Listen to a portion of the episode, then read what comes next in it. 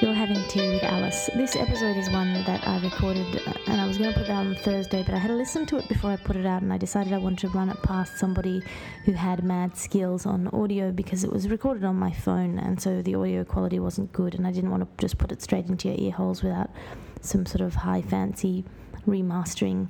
So uh, this is this is Monday, the 5th of May day after Star Wars Day, which I call disappointing prequel that made you question your faith in Lucas Day. Uh, 5th of May is the day before the 6th of May, which is the day that my show Everyone's a Winner opens at the Factory Theatre in Marrickville in Sydney. If you're in Sydney, uh, or if you have friends in Sydney, please tell them to come along. It's at the Factory Theatre Mon- uh, from Tuesday, Wednesday, Thursday, Friday, and Sunday, 6th, 7th, 8th, 9th, and 11th of May. The 10th is my brother's wedding uh, my twin brother. So uh, if you can imagine, if you listen to Thursday's episode, it's been a lot of emotions, all different ones, all in a pile of the last couple of days. Um, which means my publicity for Sydney hasn't been great, but not as in people have said mean things, as in I haven't been doing the amount of work that I should be doing.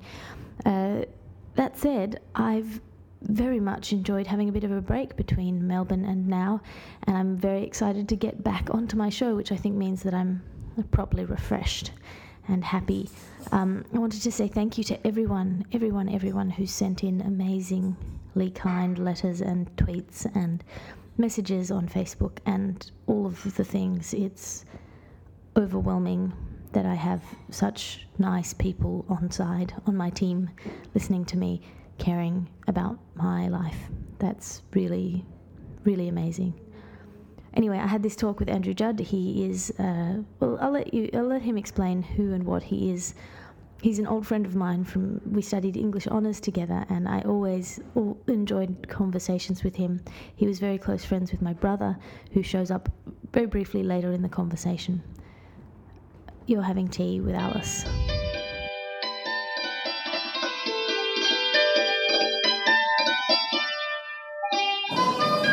With my life. Mm. Um, well, I'm now married to Steph.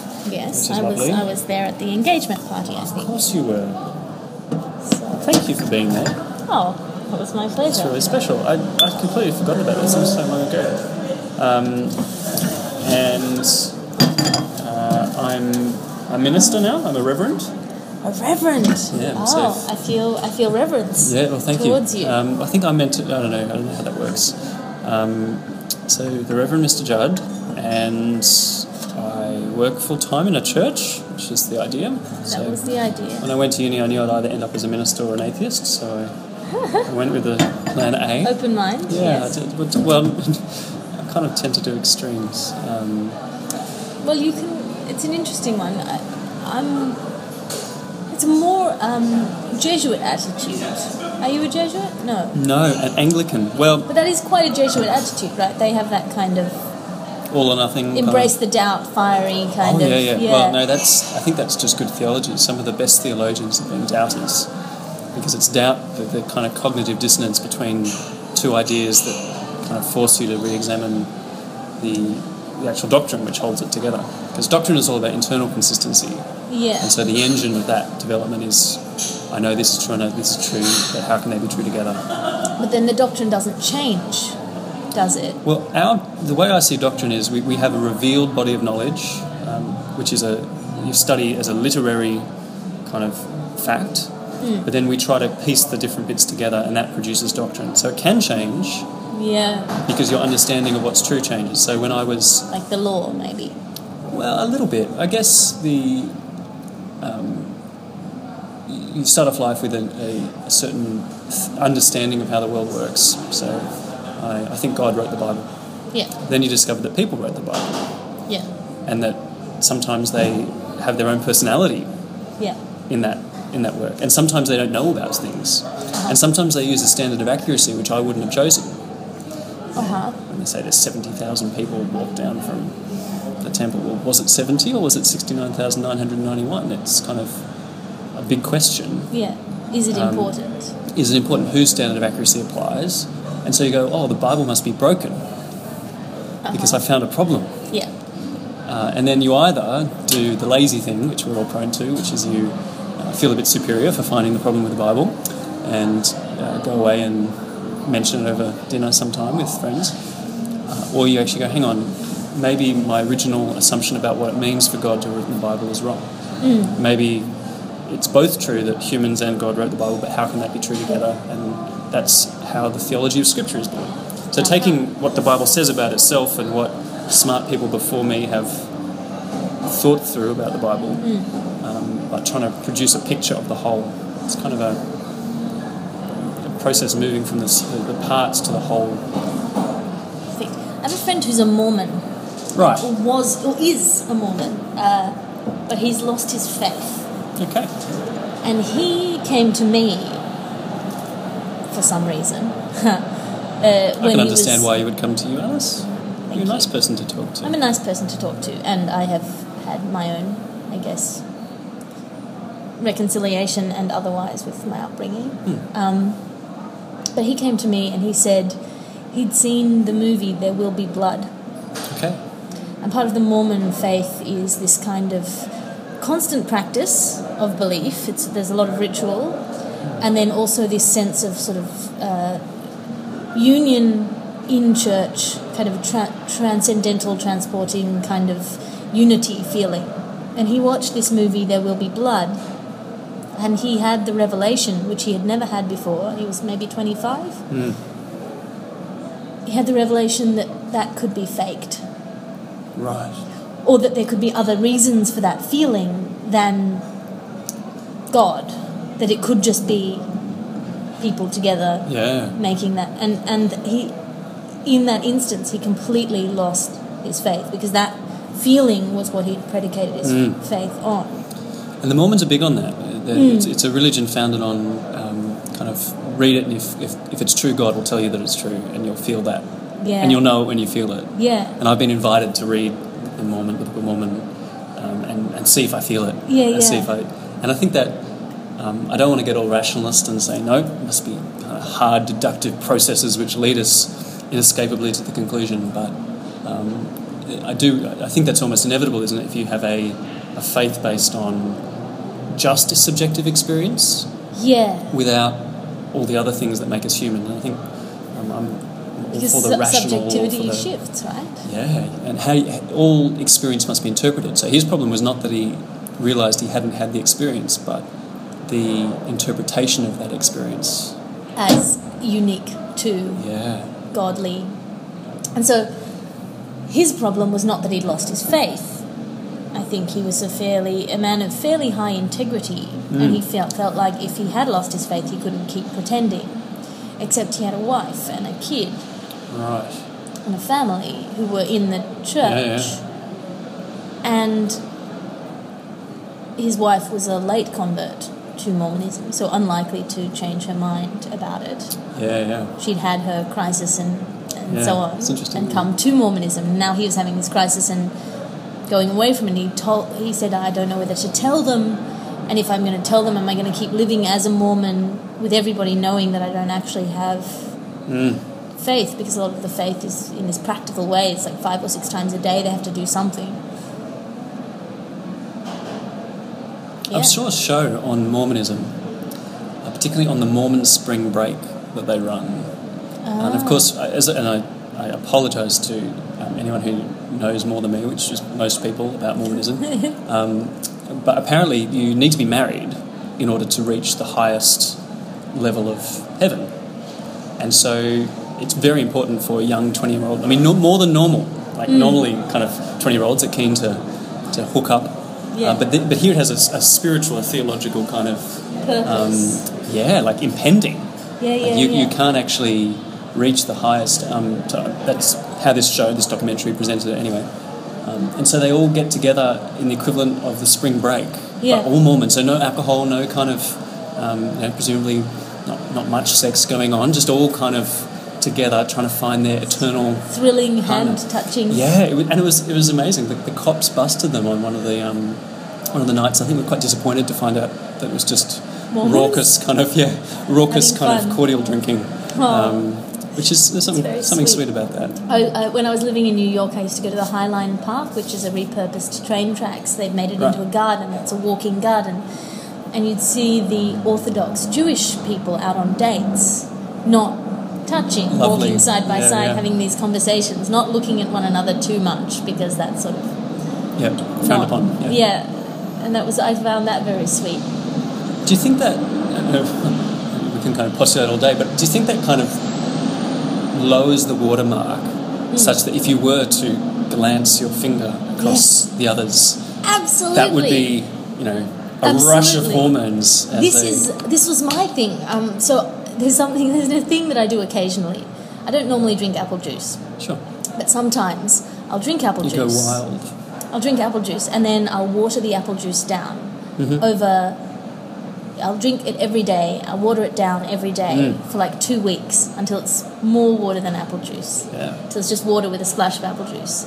And then you drink straight apple juice. Right. it's the most amazing thing that's Yeah, ever happened. intense. Right? It's like reverse. Is it homeopathy? homeopathy, yeah, Homeopathy, yeah, exactly. Uh, it's something, and that's kind of. I mean, for me, I didn't start dating till very late, after I'd left home and went to Cambridge, because until then I was kind of looking after mum and had felt, Yeah, of course. rightly or wrongly, that I had too many responsibilities to be Right. to be fair to somebody, really. So Yeah. I'd been very kind of shut down in that.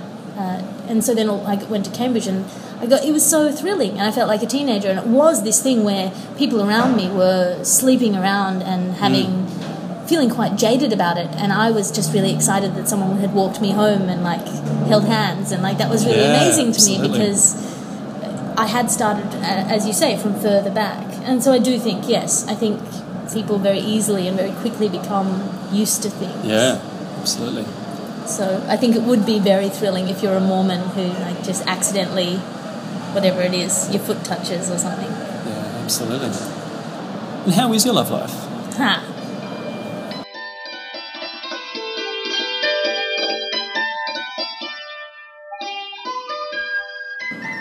What was I talking about? Um, religious good people. Your religious words. good people don't come i don't come across them very often partly i think because they tend to stick in t- communities mm-hmm. of themselves Yep.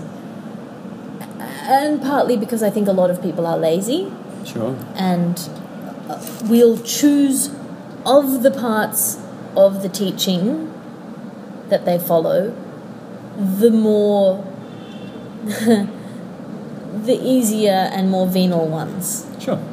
you know, where they can be judgmental of other people and where they can kind of that happens. And uh, much as I think there are, so partly it's my lack of experience, and partly it's because I think there are a lot of people who call themselves Christians who are not the kind of Christians that you are, or that Jared McKenna is, even though you are different kinds of Christians. I just haven't had experience with people who I would class both as overtly religious and good.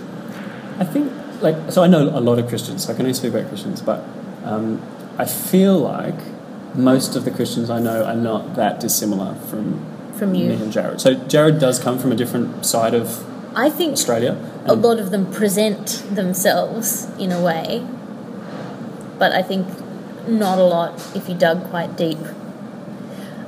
I don't know. This is me being judgmental. Uh, just from my, in my experience, you are two and two among a small I'm, class. I'm very much enjoying you including me together with Jared because I've had a little bit of a, bit of a crush from Man a distance, crush? bit of a man crush from a distance. Uh, I don't know him. My sister knows him, Ah. um, and I've heard great things about him. And I enjoyed your podcast with him, but I was hoping he might be here. Yeah, well, he'll he'll come next time. Next time that Next he's time in we- Sydney, yeah. not in Perth, I, I Yeah. will get you guys to talk to me about this because it is an interesting thing. I want to ask you Do you know Um, what I think it is? what? I think it's that we're better at explaining across worldviews, Huh? and I think that's where this comes down to. Because to be honest, if you um, if you reduce a, a, a diametrically opposed worldview to a soundbite or to a Twitter, a tweet, um, you can tell I tweet all the time. Um, you are going to sound like moral monsters to each other Yeah. because the, the there's a whole kind of um, you're literally talking at cross purposes. Whereas I think what Jared's very good at doing and what I'm training to be good at doing, um, don't claim to have arrived there, is try to communicate across a worldview so that uh, when you um, kind of at the surface level bump up against each other on um, kind of, and it's always social issues, which is kind of the, it's like the focusing on the least important part of a sculpture. You know, it's kind of like the, it's, it's where they cross over. It's important, but it's not like the, to understand Christianity, you, you can't just rely on uh, looking at what controversial things the Sydney Morning Herald will pick up that seem outrageous. The reason they seem outrageous is because they're just from a completely different worldview. So, I, I mean, I think there are things that I think which, at first glance, make me a moral monster Huh. to many people. So, I mean, very. Did you see the, the hoo ha when I got married? Yeah. So I, I got married. People and my my, my wife chose to um, promise to submit to me. Uh-huh. Now, in that sentence, Sounds hot. sounds really, really hot. And yeah, we do regularly have quite hot sex, but um, that wasn't what she was talking about. Um, the like that just sounds incomprehensible. But the thing is that you know me, Yeah. and the, the friends of ours who thought that sounded ridiculous and told us so know us enough to know that I'm not what they're imagining, yeah. right? And if you can, I mean, people who know my wife know that You that don't seem the symbol of the hard-fisted no, no, patriarchy. not not heaps. Yeah. Um, and uh, the closer you get, the more kind of that cognitive dissonance comes in. Like, hang on, but they're not. Steph is not a little woman at home, barefoot and pregnant, Yeah. right? She's She's going to be equal reverend. Uh, yeah, perhaps if she finishes her studies. Um, but but even just relationally, like I'm I'm never going to want to, but even be able to. Like just people kind of uh, were quite confused by that, Yeah. um, and I think if we seem more good, Mm. um, I, I just think that that's because you've been a better listener and I've been a better communicator. Possibly. Uh, I do have a reaction to some people who are overtly religious in the way that they express themselves. I will withdraw and get go away from it. Um, so there's two things. First, I want to I want to explain that more, and then I also want you to say if you, I presume, but I'm not sure that at some point you went through a similar thing of going, if none of this is true, do I still think it's a worthwhile thing to help people in the way that being a reverend would allow me to help people? Yeah, Right? If God doesn't exist, are you still happy living your life the way you're living your life? absolutely not. If God doesn't exist, then I am. I should be so depressed. Really? And that's why for me, when I went to university, it was Really? either absolutely, I was either becoming an atheist, Yeah. or a minister. They were the That's options on the table. A lawyer, briefly, Yeah. that may have been part of the atheist thing.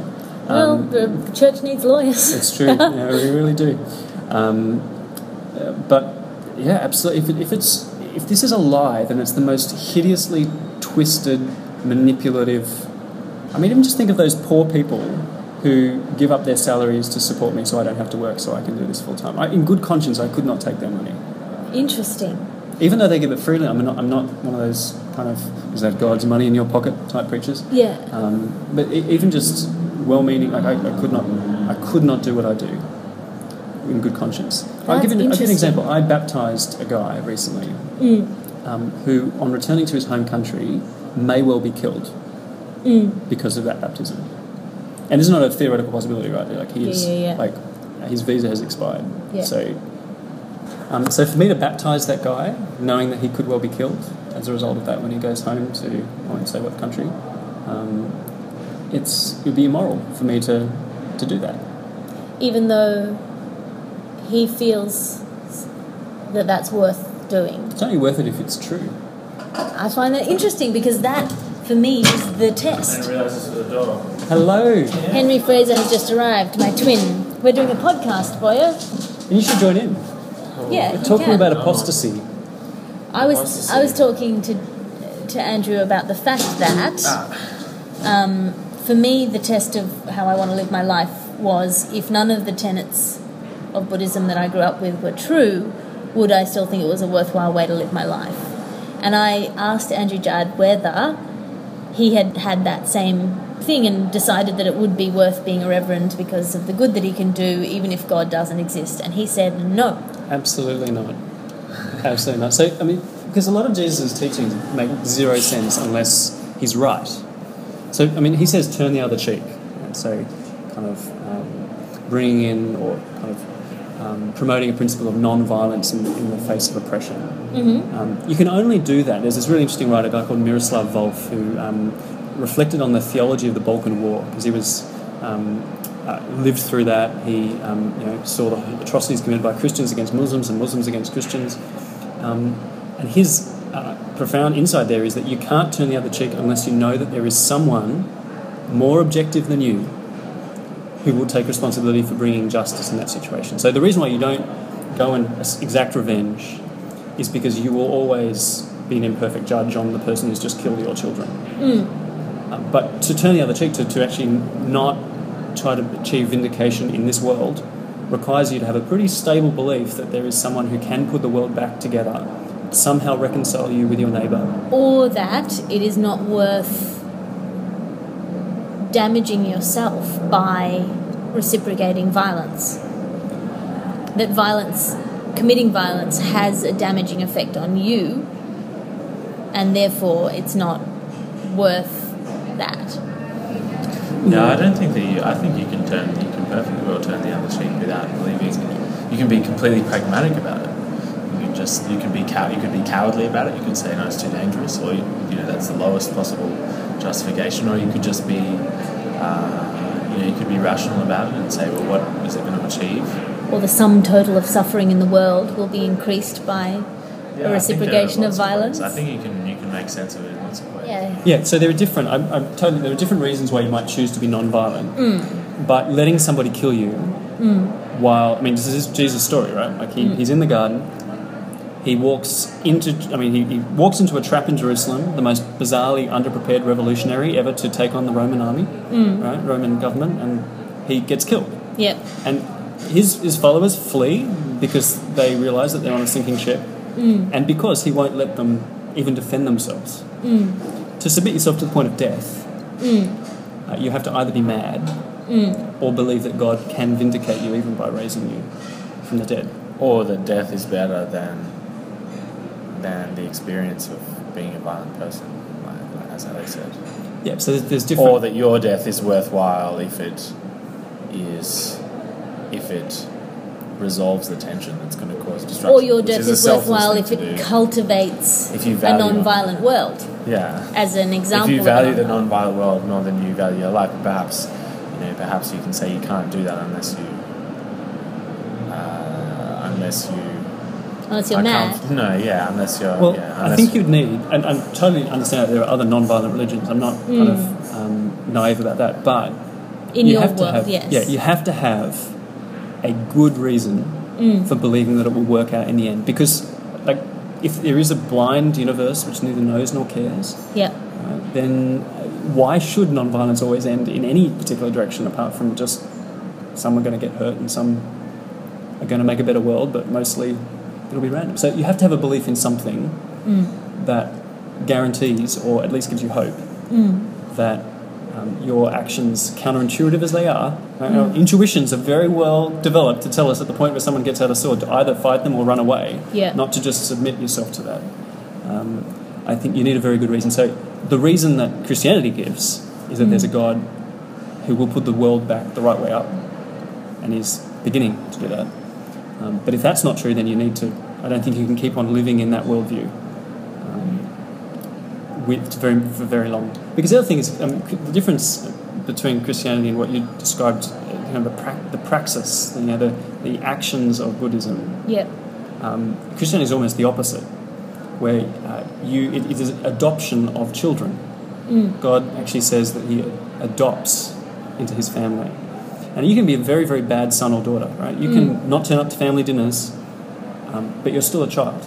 Likewise, you can turn up to someone else's family dinner and not actually be invited, and still not that doesn't make you a son or a daughter. Um, so the, the Christian image is of relational, impossible to break adoption Mm. not praxis. No, I mean, obviously, I, I kind of try to read my Bible and stuff, but that's that's the least important thing. See, that I find very interesting because that's kind of the opposite. It's almost exactly the opposite. I think You that's can't interesting. pretend. You can't, or you can't just be without doing. yeah, it's, it's just being, just accepting, just receiving. And that, I think actually that's what's hard about Christianity is actually just receiving grace, a gift. So uh, someone came up to Jesus and said, What must I do to inherit eternal life? And of course, his answer to that is a very interesting story we won't go into. But the point being, you've misunderstood what it is to inherit something. You don't work for an inheritance, you receive it. As, as just, just the gift of the Father. Um, and so that uh, very, very different. And that's why I, I, I, enjoy talking to people from different faiths because as a you know, an amateur curator of world religions in the kind of the, the art gallery of Ultimo, where I work, there's all sorts of worldviews there. Um, I celebrate the deep differences because I think they're actually what make them beautiful. I, I really, I don't know how you could go through life just thinking they're all superficially the same. No. They just seem utterly boring. Well, I mean, that's like saying everyone who has a religion is human. Yeah, that's true. That's true. It's true. Well, we don't know about the honey honey badgers. They seem to be pretty smart. But yes, you know what I mean. Um, there are similarities, but that I think arise out of human nature rather than the fact that they're necessarily all Mm. aligned along to a certain point. This is the other thing that I was, uh, the second point to uh, my question about whether you would still behave as you do if you didn't believe, whether you would still think Hell it was no. worthy. um, the second part was my, I say you and Jared are some of very few people who I would uh, class as both good and religious. I have an antipathy towards people who come at me with their belief, particularly when I feel that it implies a status judgment of Hmm. me.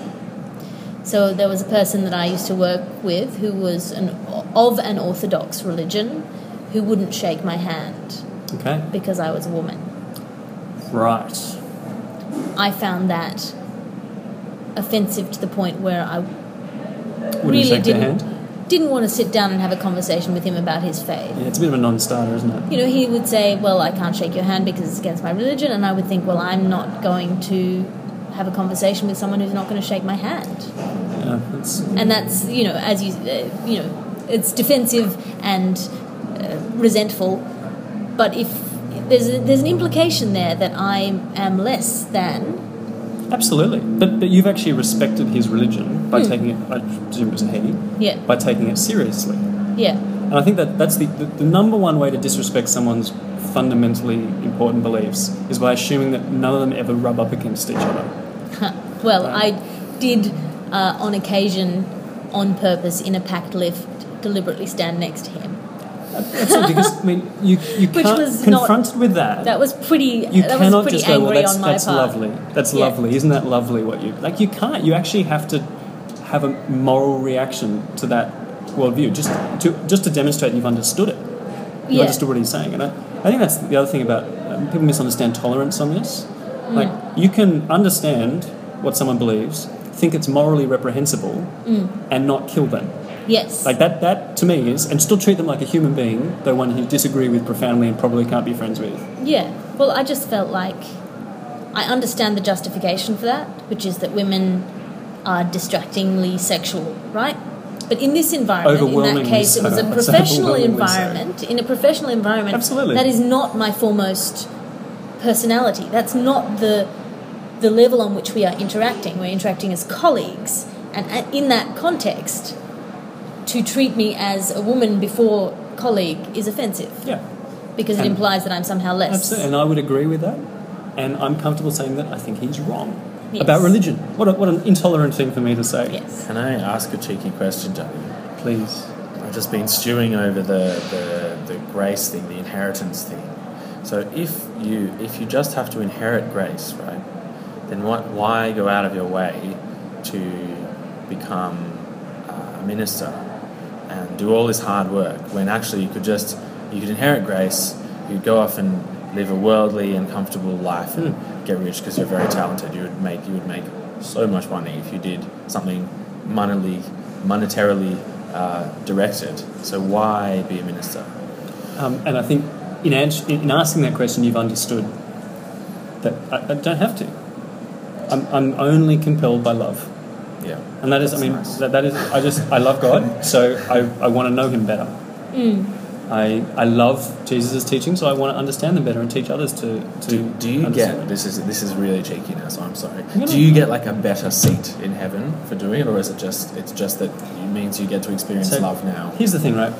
Um, It's a bonus in hat. the, In the book Yeah. of a bonus hat. In the book of Mark, um, halfway through, Mm. Jesus tells his disciples. Um, it's been a mystery, mystery so far who he is. He's been doing all these incredible things which no one can deny. He's healing people. People are getting very angry um, or love him either way. But he hasn't told anyone what he's here to do. And then he says at the end of um, the first half of Mark, by the way, I'm going to Jerusalem to be rejected by the leaders and killed, and on the third day I'll rise from the dead. And they respond to that with arguing about who's the greatest. At which point he says, "You what?" like, and he asks them, "What were you talking about on the road?" And they don't want to tell him because they feel slightly embarrassed about it. But they just haven't got it because it's an upside down kingdom. And so, uh, if if the guy at the top of the universe makes himself into a human being, dies for people who don't deserve it. Uh, as middle managers of the cosmos, we really can't kind of lord it over those underneath us, right? Like our attitudes towards other people, power becomes not something to be used for your own good, but for the good of others. So I think um, even the question is uh, not you were cheeky, so I'll be cheeky back. It's the wrong. Like it's actually an upside down question. Yeah. You can't be great in a kingdom of servants. There's an interesting tweet that a, a Canadian comedian who I like a lot, Deanne Smith, put out the other day. She said, Stop asking me what I want to achieve in comedy. I do comedy because I don't believe in your so called achievement. Right. You know, and it's that it's that sense that you have that the priorities are different. Yeah. and uh, the the goal maybe or it's you just it's a different language or a different axis of judgment. I like axes at the moment as a as a thing. Yeah, you know, it's an upside down worldview. And this is something that people struggle with a lot um, in a soundbite kind of culture Mm. um, because it's not who's at the top who gets to use their power for their own good, but um, a friend of mine wrote a book on humility. Right? Now, if you put together a list of virtues, now these days probably in your top five would be humility, right? We, we are cool with that. Um, a, a lot of cultures historically haven't had that high on the list. Um, so it's actually quite countercultural. In Mm. I would Jesus' argue that we don't have that super high on Oh, the okay, list. maybe, maybe, So in in in uh, lay aspirationally, life, perhaps.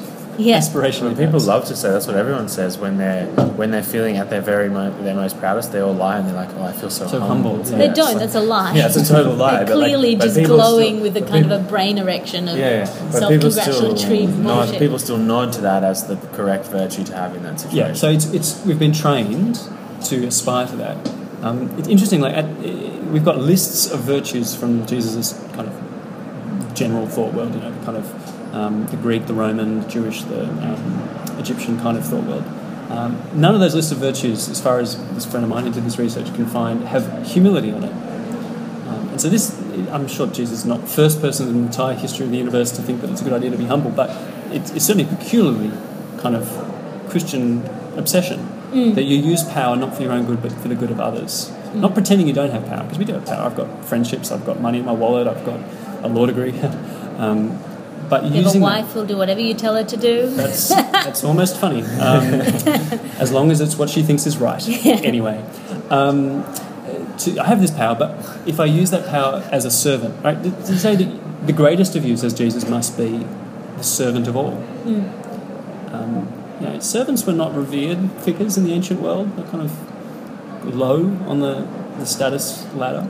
Um, I think it's a, it's a powerful worldview, but it also makes a lot of things hard to understand about Christianity, like why I wouldn't want to be archbishop, but might, you know, in order to serve others. Mm. Because you asked about bishops earlier, you know, is, is the idea to climb the corporate ladder? Well, not really, but in well, order to serve I, I other think people. I said the idea is not to climb the corporate ladder, Yeah. and that's why it's nice because you have different measures of success. Yeah, but the, pe- the people who do rise high do that out of service to the rest of us. Mm. So it's kind of an upside down of them. hierarchy. Well, we have very good bishops here, Alice. I'm Yeah, very, yeah, yeah. I'm very blessed. if they were idiots, though, would you feel that you were compelled to to act in a sort of fairly cynical, not cynical, but not cynical at all, but to act in a kind of an instrumental way and go about making your way up to replace Yeah. them? Because you How could do about that as a thought experiment? Your bishop is Don't put me down on the record. Okay, they're. But I think no, I it's think, not like there's I any recording devices in this all the bishops I know, all Yeah. the, bi- and I do know a few, right? There's some kind of professional hazard, um, are there not because they wanted to leave the flock that they love, Yeah. but because they saw the need. Mm. So if that answers your question, I think yeah. Yeah. Um, you know, no one really wants to front a royal commission, but it's very important. Yeah. No one really wants to deal with kind of dodgy ministers. Mm. It's very important that happens. And we were blessed. We, we had some, I mean, um, be interesting to see what comes out in the Royal Commission what's going on at the moment, but we had some good bishops in that period who kind of ahead of the curve realised that there was this massive problem in, um, in every area of life family, scouts, police, schools. Institutions. I mean, the investigation is into institutional. Yeah, but the, so the, the realization at that time in history was not only institutions but also sadly in our families, children are not safe. yeah. Um, and they realised that, and I think didn't maybe do everything perfectly, but they responded quite quickly. And I'm glad that they did that. Certainly now, in retrospect, it looks good. Maybe we should wrap this up. We happy? I'm always happy. Okay. What we're going to do is say thank you. Andrew Judd, do you have anything you want to plug other than Barney's Your Church? Which is to be found on Broadway. I love my church. Just just come to my church. Come to your ch- come come and have a chat to Andrew Judd, even if you don't believe what he the Reverend believes. The The Reverend Reverend Andrew Andrew Judd. we have heaps of people who don't believe what we say. Go in, be confrontational. You'll just be another one. He'll turn the other cheek. Absolutely. Thank you so much for having me. Oh, it's my pleasure. Uh, Henry, do you have anything you want to plug? No, no. No, no. Henry wants to withdraw from public life. Okay. Goodbye, Henry. You're having tea with Alice.